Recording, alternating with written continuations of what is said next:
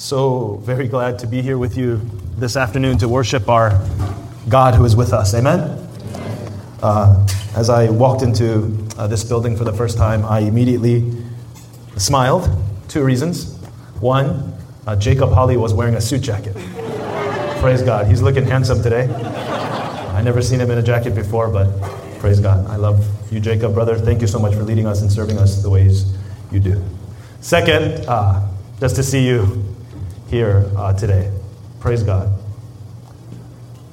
Uh, we never done the whole church planting thing before, setting up, tear down. Thank you so much for serving so faithfully. A special shout out to Bruce. I know you went through a lot of trouble to pick up all the sound system, pick up the mics, and set everything up, in addition to so many of you uh, who served so faithfully. Thank you. Round of applause and encouragement to all of you. Thank you so much for showing up. Thank you for loving Jesus. Amen? I don't like to do corny, awkward things, but turn to the person next to you, look them deeply in the eyes, don't make it creepy, and say, Thank you so much for coming today.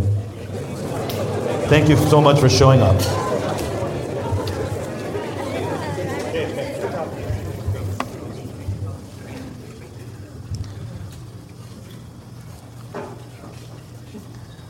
But will God indeed dwell on earth? Is the central question of the passage we have before us today in 1 Kings chapter 8, verse 27. But will God indeed dwell on the earth? The question is a worthy one because we know, and Solomon and Israel knew, as it states in the rest of verse 27 Behold, heaven and the highest heaven cannot contain God.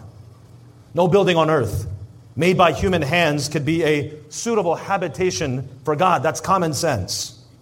So, why would the God and the creator of the heavens and the earth, the ruler of the galaxies, dwell with man on earth? Why? Yet the truth that our God, Yahweh, is one who dwells among his people, and even further than that, that Yahweh, our God, is Emmanuel God, God with us. The mind blowing fact that God's very presence dwelled among us in human form. As John 1:14 says, the word became flesh and dwelt among us. The doctrine of incarnation is the central doctrine of our faith. It is a doctrine that is unique to Christianity alone. The truth that God, the Lord and sustainer of the universe, dwells with his people sounds offensive and preposterous to other religions. But to us, the promise and the prophecy that the dwelling place of God is with man, that he will dwell with them and they will be his people, and that God himself will be with them as their God, as according to Revelation 21 3, is the necessity and the certainty of our salvation. Jesus becoming man guarantees our salvation. Amen? It is one of the foundations of our faith. And our passage answers why God would indeed dwell with his people. As Christmas approaches, what better way to celebrate it than to remember the true reason for the season? To reflect on the incarnation of the promised Messiah King.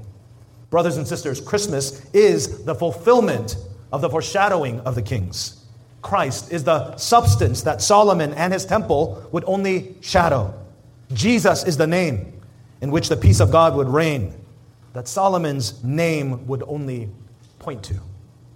As one theologian says, until we grasp that Christ is God in flesh, the Old Testament will remain a collection of stories about how men and women struggled with the call to faith. The incarnation of Jesus helps us to see that the Old Testament sets the stage for God to once again live with man as he did in the Garden of Eden.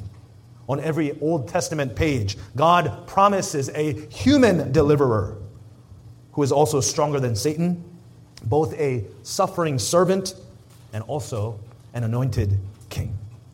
In our passage this afternoon, we learn of how Solomon's temple sets the stage for God to indeed dwell with man and how it foreshadows just how much God is all in with his people. Amen? We're continuing our study through 1st and 2nd Kings in our series, The King of Kings. And as mentioned, the Kings is about the short lived, peaceful reign of the United Kingdom of Israel under King Solomon's reign. but it's also mostly about the eventual division and downfall and decimation and exile of Israel. But the message of Kings is clear, and its lessons still applies to his people today. Kings fail, and kingdoms fall, but the word of the Lord will stand. Amen? Through the ups and downs of life, despite the worthy or unworthy actions of humans, the Lord accomplishes his purposes. The Lord keeps his promises. The Lord fulfills his word. In my sermon previous to this one on 1 Kings 6 and 7, I had mentioned that we are approaching the high point of the Old Testament, one of the most important moments in the history of humanity. Well, our chapter today is that magnificent historical moment. One commentator says 1 Kings is one of the most theologically significant texts in the Kings. This chapter is much more than the pomp and ceremony and the ritual associated with a major building dedication. What we see in 1 Kings 8 is not only glorious in grandeur of its scale, but gloriously rich with significance from start to finish. I shared with you a few weeks ago that I attended the Garden Church Baltimore's building dedication service. It was truly a blessed time, reflecting on how the Lord provided, how the Lord grew and led that congregation through the years. Friends and family and ministry partners of the church, of the members of the Garden Church, gathered together from all around the city and around the country to celebrate the Lord's goodness for the new building. The gathering blessed God, uh, it blessed the Garden Church, and it blessed those who met that night to celebrate and worship God. But the gathering in 1 Kings is like that, but the scale and the significance was much more. It was truly a glorious an unprecedented occasion in Israel's history to experience an extraordinary blessing through Solomon's reign. Well, the question for us and for us to understand is why was it so special? In what ways was God's people blessed through King Solomon? That is the question of the passage. So from 1 Kings 8, I want to share with you three ways God blesses his people through the king. Here's the outline so you know what's ahead. In question form, how does God bless his people through the king? How does God bless his people through the king? Point number one, through inhabitation, verses 1 through 21. Inhabitation. Point number two, through intercession, verses 22 through 53. And point number three, through incarnation, verse 54 through 66. Inhabitation, intercession, incarnation. Brothers and sisters, I pray through this word that you would be reminded again that our God is God who is with us. No matter what difficulties we face in life, God will not leave us or forsake us. According to our passage today, I pray as a result of this message, you will draw near to Him as you learn just how near, just how close our God, the God of the universe, dwells with us. Guests and visitors, do we have any today? Uh, thank you so much for coming uh, as our church has been meeting in various different locations in different times. Praise God. How in the world did you find us? Uh, I'm just looking out and seeing some new faces. Thank you so much for joining us today. We've been praying for you, praying that even through our transition, the Lord would lead you here today, that you may hear His word, that you may believe and call on Him as Lord. The Bible says, Whoever will call on the name of the Lord will be saved. You'll be saved from your sins saved from hopelessness, saved from meaninglessness in this life, saved from just judgment that we all deserve because of our rebellion against Him. Perhaps today will be the day that you will turn from trusting in yourself to trusting Jesus, who is God with us. So, without further ado, let's turn now to His Word, found on page 287 through 290 in your ESV Bibles. And as you turn there, I want to encourage you, please keep your Bibles open and reference it often as I preach so that you know that this is God's word for you to give you hope and to give you life and to encourage you and build you up in faith. Our passage today, again, is an unusually long passage. So instead of reading it all the way through, let's just jump right into the sermon. Point number one How does God bless his people through the king? Through inhabitation. Again, the passage we have before us is a long passage, 66 verses. And to some of you, the passage may seem very tedious. But its structure, if you read it over and over again a couple times, the structure helps us to focus on its emphasis, which what we've been talking about in our Simeon Trust workshops and our sermon reviews on Wednesdays. Okay? The structure helps us to focus on the emphasis, which is helpful in understanding the passage. Although in our initial reading, this chapter is mainly about the details of the temple dedication after its completion, the chapter, again, is full of theological significance and important implications for Christians today, for you and me. Upon studying this passage, we can observe that the chapter is written in a chiastic form, which is a rhetorical device in which the sequence of ideas is presented and then repeated in reverse order. So, A, B, and then B, A.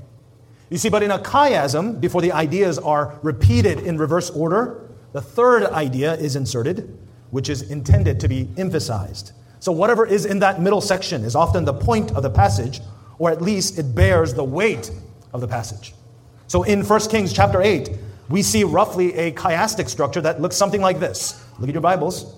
In verses 1 through 11, an assembly gathered for celebration and sacrifice. And that is repeated in reverse order in verses 62 through 66 sacrifice, assembly, celebration. You'll note the second section is Solomon's blessing and benediction in verses 12 through 21, and in reverse, verses 54 through 61. And then in the middle section, you have this amazing seven prayers of petition offered up by Solomon. And the prayer has a driving theme, you'll notice as you read it. It regards Solomon petitioning God for forgiveness when God's people sin. The phrase is, if your people sin against you, then hear from heaven and forgive your people.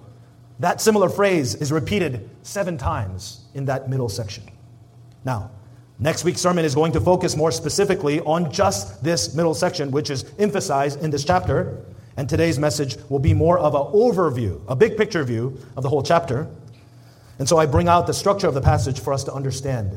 There is more going on in this momentous occasion of Solomon's temple dedication and how it has deep and profound meaning of how God will dwell with his people, how deep God will be in with his own. We're going to get to some more details about that in point number two, but first consider how God blesses his people through this occasion. God inhabits the praises of his people. Brothers and sisters, the purpose of Solomon's temple was for God to show his people that his presence would always be with them. Jesus would later say in Matthew 18 20, doesn't he? That wherever two or three are gathered in my name, I will be among you. For those of you who get excited about ecclesiology, doctrine of the church, he says this in the context of the gathered church who are exercising the keys of the kingdom, church discipline, Matthew 18. What this means is that God has always been about dwelling among his people, set apart for his purposes when they are gathered in worship. It means that Yahweh, our God, the God that we worship this afternoon, is not a distant, disinterested God ready to rain down fire and brimstone on wicked sinners for every little sin they commit. God is not this always angry, always judging God. This is basically how every other religion in the world understands their own gods to be. It's because they don't know the symbolic message of 1 Kings 8 and what the Bible teaches about who God is and his redemption plan through the Messiah King Jesus Christ. The God of the Bible, the one true living God, is one of steadfast love and grace and mercy, and one who dwells among his own. Now, what's going on in 1 Kings 8 is a divine homecoming of sorts. Verses 1 through 11 tells us of this celebratory occasion. So look at verses 1 through 4. It says this Then Solomon assembled the elders of Israel and all the heads of the tribes, the leaders of the fathers' houses of the people of Israel, before King Solomon in Jerusalem, to bring up the ark of the covenant of the Lord out of the city of David, which is Zion. And all the men of Israel assembled to King Israel at the feast in the month Ethanim, which is the seventh month. And all the elders of Israel came, and the priests took up the ark. And they brought up the ark of the Lord, the tent of the meeting, and all the holy vessels that were in the tent. The priests and the Levites brought them up. You see, the purpose of this great assembly, this great gathering of God's people, as it states in the last phrase of verse 1, was to bring up the ark of the covenant of the Lord out of the city of David, which is in Zion. Excitement and expectation had been building up for this very climactic moment of Israel's history. For several years, the temple and the palace, while it was being built, whispers had spread all over town the ark is coming. The presence of God is coming to dwell among us. God is coming to live with us for good. Can you imagine the anticipation, the excitement that was going around in the city? Background about the long journey and history of the Ark of the Covenant with God's people may increase your understanding of what this occasion meant for the Israelites at the time. And you can read, if you want some more context, 1 Samuel chapters 4 and 6, 2 Samuel 6, and 1 Chronicles 13 through 16, if you want to really understand how excited the people of God were for this occasion. But what's important for us to know today is that the presence of the Ark of the Covenant among God's people in Solomon's temple meant that the blessing of God would rest on God's people, and it meant that God was fulfilling his covenant promises to redeem a people made to Noah, to bless a people made to Abraham, to deliver and keep a people made to Moses, and to reign and dwell among a people set apart as his own made to David. You see, a time of peace and rest from threats and wars had come. And Solomon was the chosen king. He was an offspring of David who had built a house for God, wherein his, God's presence, can dwell according to God's word. Hence, as one commentator says, without question and beyond all doubt, the event of 1 Kings 8 was the most extraordinary worship service that anyone has ever witnessed and been a part of. Indeed, it may have been the most awesome, spine tingling, goosebump inducing worship that any human beings on earth has ever offered to the living God. That's why you see in verse 5 and King Solomon and all the congregation of Israel who had assembled before him were with him before the ark. Second Chronicles 5 details a more dramatic parallel account, and it tells us for an entire week the whole nation of Israel had gathered around the temple of God at the top of Mount Zion. And as the celebration came to its climax, King Solomon and all of his entourage, the elders, the heads of the tribes, the leaders of the fathers' houses, had come out in preparation to bring this ark. And a myriad of priests came out of the temple who were consecrated for service to God by washing in the great bronze basin and the sea of cleansing, as we talked about in uh, chapters 6 and 7. Singers of the Levitical choir and various instrumentalists stood outside the temple with harps and lyres and cymbals, not to mention 120 trumpets on cue. All these musicians and singers burst into worship at the same time, offering beautiful hymns of praise in one voice. Their musical text, the words that they sang, was the famous refrain from King David from Psalm 136 as 2 Chronicles 5:13 details, for he is good for his steadfast love endures forever. Can you imagine? The nation of Israel gathered together as one, lifting up one voice, for he is good, for his steadfast love endures forever. At the center of this liturgical extravaganza was the only thing that could ever be worthy of such praise and joy and celebration. Again, the holy presence of the living God coming to dwell, inhabit the temple of Solomon. The Ark of the Covenant was coming home to the house of God. The Ark, the temple, was not just one of the most beautiful buildings to be ever built, it was to be the center of God's people's worship, the earthly dwelling place for the true and living God. We see in verses 6 through 8 how the Ark of the Covenant was placed in the inner sanctuary of the house in the most holy place, underneath the wings of the cherubim. It was a visual depiction of how God's holiness and glory and majesty was secured in the most sacred place. It says in verse 8 the poles were so long because nobody was holy enough to touch the Ark of the Covenant itself. They had to carry it with these long poles. The poles were so long that the ends of the poles were seen from the holy place before the inner sanctuary, but they could not be seen from the outside, and they are there to this day. See what this verse means to detail is that although the Ark of the Covenant was with God's people in Solomon's house, in Solomon's temple, the average person like you and me, we did not have access to it. The average Israelite could only peek in and, and see a glimpse of the holiness of God, just the poles sticking out through the doors. And the phrase, and they are there to this day, means to tell us of its historical accuracy.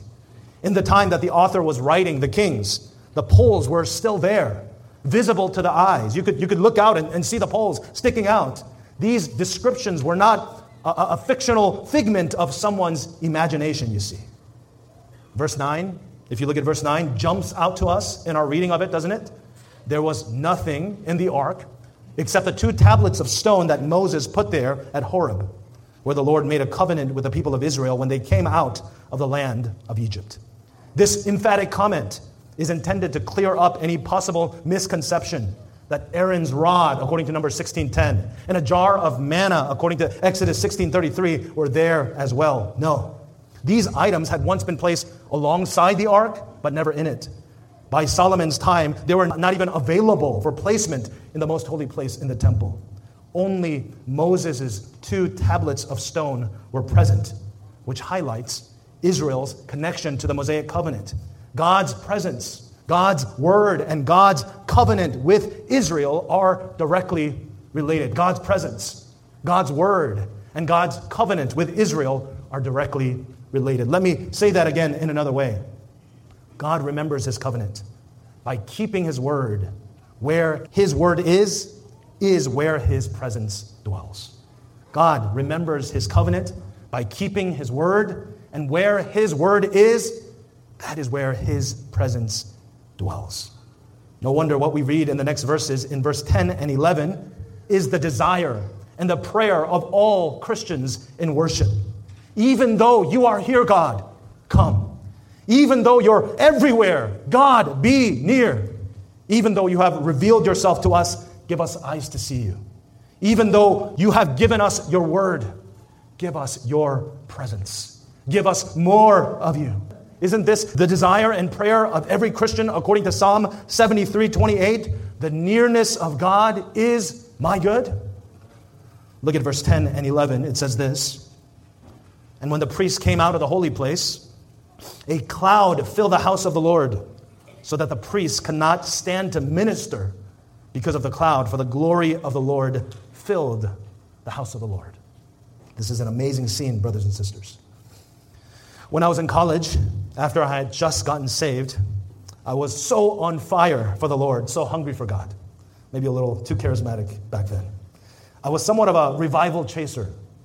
Anyway, in my spiritual zeal and in my spiritual immaturity during those days, I would go to basically every Christian concert, every Christian conference possible to seek a blessing.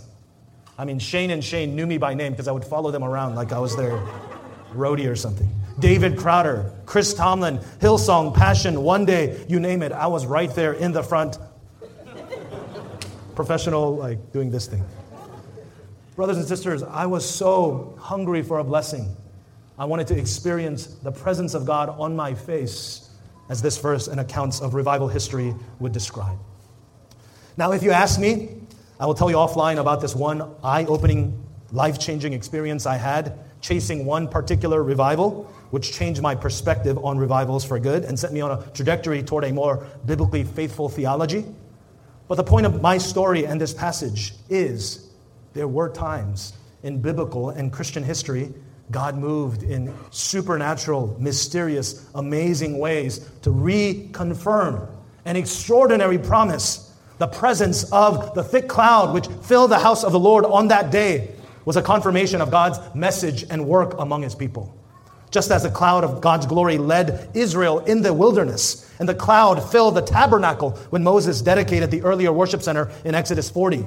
The cloud of glory filling Solomon's temple meant the reality of the Lord's presence, which would protect and guide his people. It was a divine approval of Solomon's temple, just as God was with Moses. What God was showing to the people of Israel is that now he is with Solomon and a new generation of Israelites.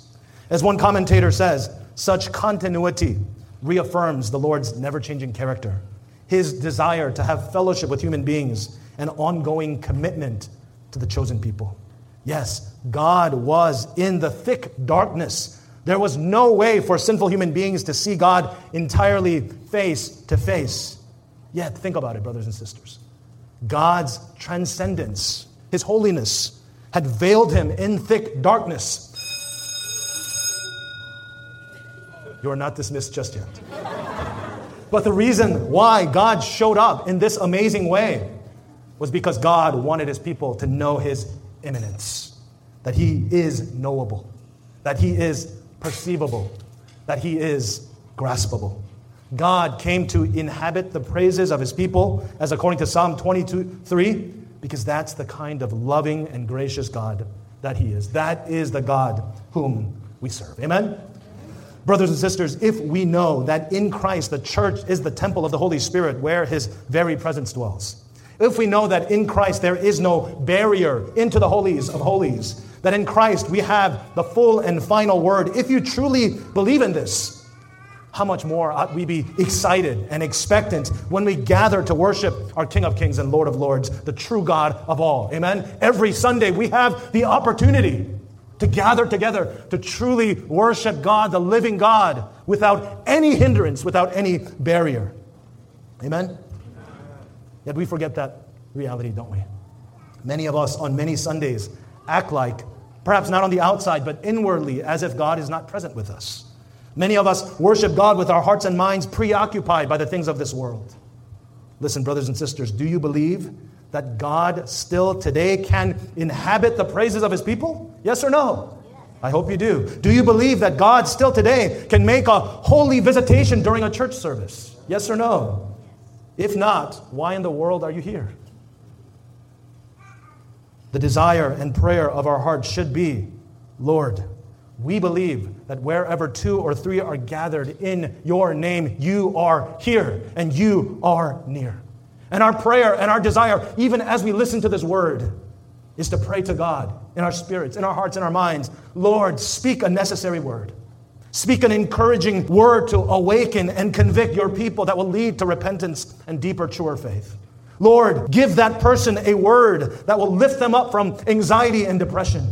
Grant by your Spirit, through the preaching of your word, a renewed spirit, a renewed and right spirit of joy and perseverance in our brothers and sisters in Christ. Grant by your power a life altering revelation of yourself to unbelievers in this room, in this place, in this very moment, that you may be honored, that you may be glorified, that you may be rightly praised. Amen? Amen. Isn't that our desire? Isn't that our prayer? You don't want to come to church every Sunday and leave the same, do you? You want to leave this place encouraged and blessed and reminded that you are walking the right path, fighting the good fight because God is real and God dwells with us among his people. Which is the reason why Solomon, upon recognizing that God's Spirit had filled the house of the Lord, he turns now to bless the people. Now, picture what's going on here. Solomon, God's chosen king, filled with God's Spirit, recollects God's promises. That's verses 15 through 21. And this act of recollecting, we are told, is Solomon's way of blessing God's people. This is amazing, isn't it? It's not so much different from what I do every Sunday, prayerfully aiming to bless you by reminding you of God's promises through His Word. When we recollect God's words back to God, that's blessing God. That's blessing others. That's why we at New Covenant Baptist aim to pray God's Word, sing God's Word, read God's Word, preach and hear God's Word, and see God's Word through baptism and Lord's Supper. Amen? His word is the only thing that matters. Amen? Because His word is where His presence dwells. But there's more theological significance here. The chosen King Solomon stands in the place between God and man, recognizing who is indeed the true King. You see the word for dwell in verse 13. Mark that word. Verse 13, dwell, is a different word than the word dwell used in verse 12. The word dwell in verse 13 means to reign. So Solomon is saying to God, Not only did you say that you will dwell and live among your people, the temple is the place where you can reign forever. So I think what's going on here leads us to the next point of showing us how far God is in with his people, how much he desires, how much God desires to dwell with his people. So, point number two how does God bless his people through the king? Point number two through intercession from verses 22 through 53. So Solomon, recognizing God's glorious presence, filling his house, Solomon, looking upon the Israelite congregation gathered and standing before him, recognized that there is no way for sinful human beings to be with a holy God, for a righteous God to be with rebellious Israel. Hence, intercession has to be made. Solomon has to serve as the chosen mediator between God and men. So look at verse 22. It says, Then Solomon stood before the altar of the Lord in the presence of all the assembly of Israel and spread out his hand toward heaven and said, Listen, as I shared with you earlier, that I'm going to preach the specifics of these verses next Sunday focusing on Solomon's prayer. But today I want us to focus on Solomon's blessing, what he does by blessing God's people through this intercession. How does God bless his people through the king? First, through the king. We just talked about how God gave us a temple for his presence to inhabit his people. And second, what we're seeing through the king, God gave us an altar for intercession to be made on behalf of the people's sin. This is exactly what Solomon does in the next verses, offering up to God seven prayers of petition. And it's not a stretch to say Solomon, God's chosen king, is making the complete, perfect mediation between God and man before the altar. You see, God had always desired to dwell with his own. From the Garden of Eden, through the flood, through the enslavement in Egypt, through the Exodus, through the wilderness wanderings, through their damnable disobedience. Yet the people would not turn to him for long. Sin had been what was keeping them from God to rest with them forever. It was not a lack of divine initiative, you see, on God's part. And Solomon recognized that immediately, that the barrier of why there was a thick, dark cloud was necessary.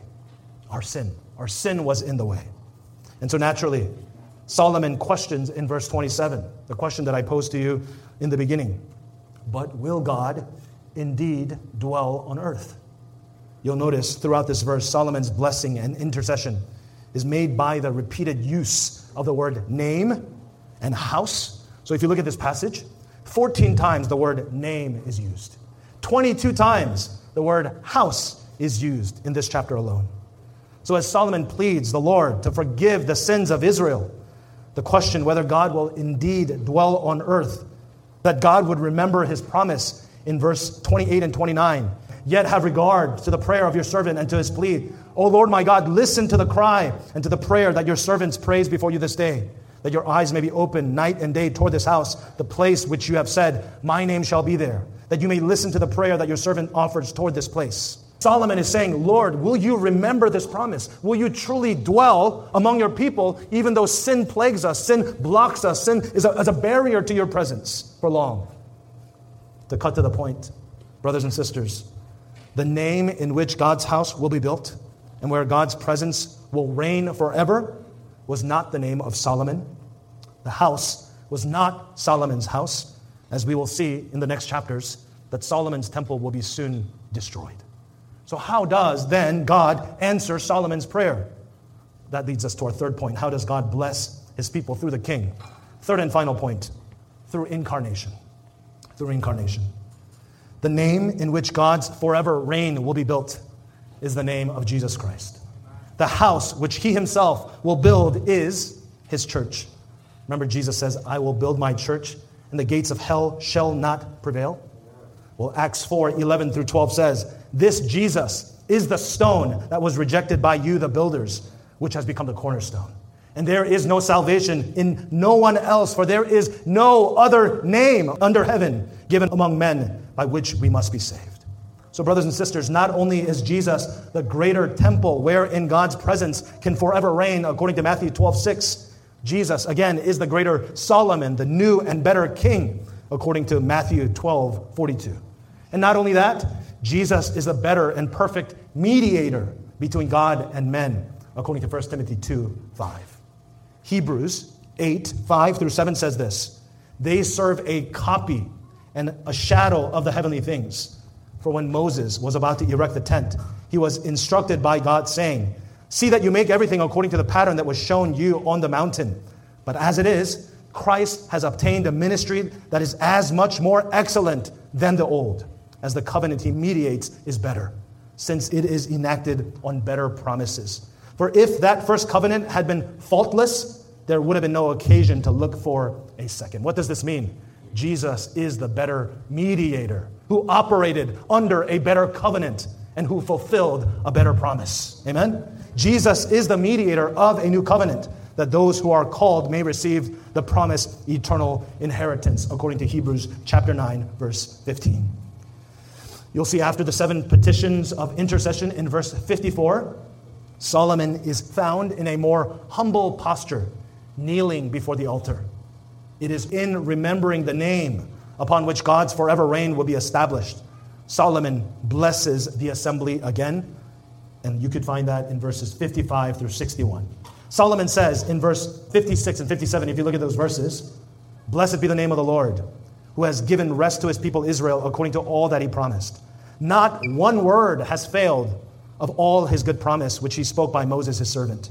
The Lord our God be with us, as he was with our fathers. May he not leave us or forsake us. Brothers and sisters, these are prophetic words in which only the promised Messiah King, Jesus, would fulfill. For as 2 Corinthians 1:20 says, for all the promises of God find their yes in him, in Jesus. That is why it is through him, Jesus, that we utter our amens to God for his glory. Brothers and sisters, only in Christ are all the promises of God answered with a resounding yes, and a yes, and a yes. Hallelujah. Only in Christ, not one word will fail. All of his good promises will be fulfilled in Christ. Only in Christ, the Lord God will be with us as Emmanuel God. Only in Christ, He will not leave us or forsake us. Only in Christ, God inclines our hearts to Him to walk in His ways, to keep His commandments, His statutes, His rules, which He commanded to our fathers. The lingering question then, however, may be how? We know that Jesus is the mediator, the perfect mediator, but how does Jesus accomplish this? You'll see in verse 62 through 63 an enormous amount of animal sacrifices that are offered up. Verse 5, remember the whole chiastic structure? And then 62 and 63, an enormous amount of animal sacrifices. Not only for mediation, but for atonement to be made, for God's presence to come and dwell with his people since a holy and righteous God cannot be one with sin, yet because of utter wretchedness and depravity of human sin, the offering and killing of 22,000 oxen and 120,000 sheep were necessary. But the reality is that all these enormous amount of animal sacrifices were not enough.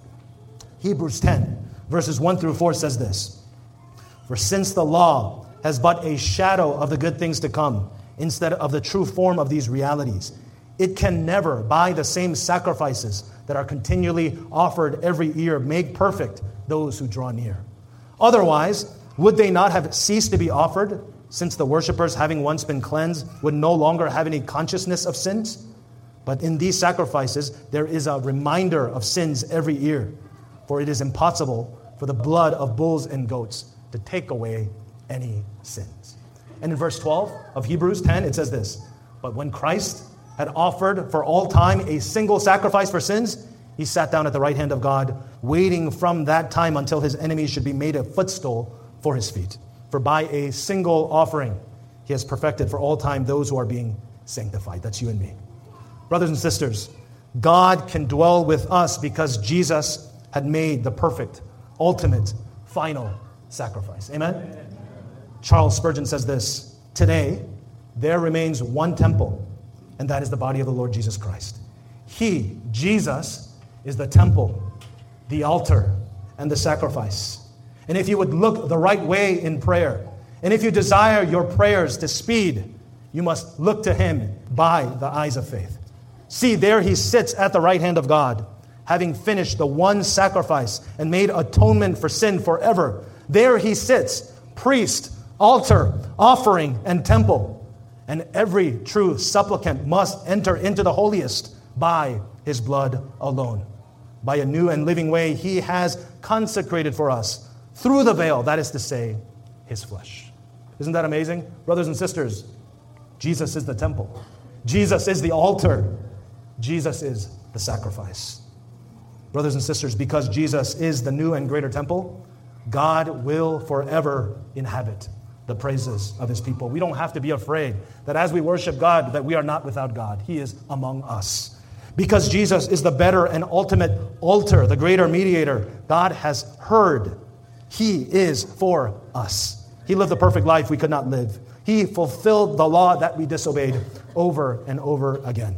And because Jesus is the final and perfect sacrifice, because he offered himself as our substitute on the cross, and because God accepted his sacrifice by raising him back to life again, the resurrection, when Jesus conquered sin, Satan, and death once and for all, no more sacrifice is required. And for anyone who would look to him and trust in him can have new and eternal life forever. This is the good news of Jesus Christ. This is the best news you will ever hear. So, guests and visitors, if you are here and you are not a Christian or are not sure that you are, I want to ask you these questions What is your house? What is your security? What is your altar? What is the object of your worship? What is your sacrifice? What are you giving up to obtain that which will soon perish? If Jesus isn't your temple, altar, and sacrifice, simply you have no hope. You have no certainty in this life. I want to encourage you, please repent from your sins. That means to turn from trusting in yourself and the things of this world. Believe that Jesus Christ died and rose again for you and that he reigns victorious and sovereign today. Trust him with your whole life. And whatever circumstances that, that may come your way, trust him with your whole life today and tomorrow and forevermore. Amen? If you want to talk more about how you can follow Jesus, the pastors of this church will be happy to talk to you at the doors, or the members of this church who are smiling next to you would love to talk to you about how you can follow Jesus, how awesome and amazing it is to know and be loved by Jesus. Dear brothers and sisters of NCBC, what wonderful lessons of grace and mercy we are learning. That God dwells with us, not in buildings made with hands, but in a spiritual house. Christ is building his church. That's you and me. Born by his love, born again by his blood, sustained by his joy and grace and strength. Amen? I pray, like the Israelites in verse 66, that as we leave this place, brothers and sisters, that we will leave blessing the King. You are worthy. We love you. You are worthy. You are good. You are gracious. And that we go to our homes with joyful gladness of hearts for all the goodness that the Lord has shown and will continue to show us because we are His and He is God with us. Let's pray. Father, we thank you for this beautiful and amazing reminder that you are the temple that you are the altar, that you are the sacrifice. Father, in Christ Jesus, we have no worry. In Christ Jesus, we have no lack. We have the very Spirit and the presence of God and the Word of God dwelling with us and among us. Father, you promised us in your Word, in the Old Testament, in the, in the Kings, that you will never leave us or forsake us. Hallelujah. God be praised. We are not spiritual orphans in this world. We can have security and guarantee of salvation and hope and strength, even when life's challenges and difficult circumstances, sorrows and sufferings come our way because Christ is for us and with us. Father, we pray in Jesus' name that through the difficult transitions of our church, that your church will remain strong and united. Father, that as we welcome 2024, Father, that we would ever be more joyful and glad to share the truth and the amazing good news of Jesus Christ to all we meet. Father, may New Covenant Baptist Church glorify you, honor you, bless you, because you are the God, that you are the Lord, you are the King of kings and Lord of lords. We love you. We thank you for this reminder. In Jesus' name we pray. Amen.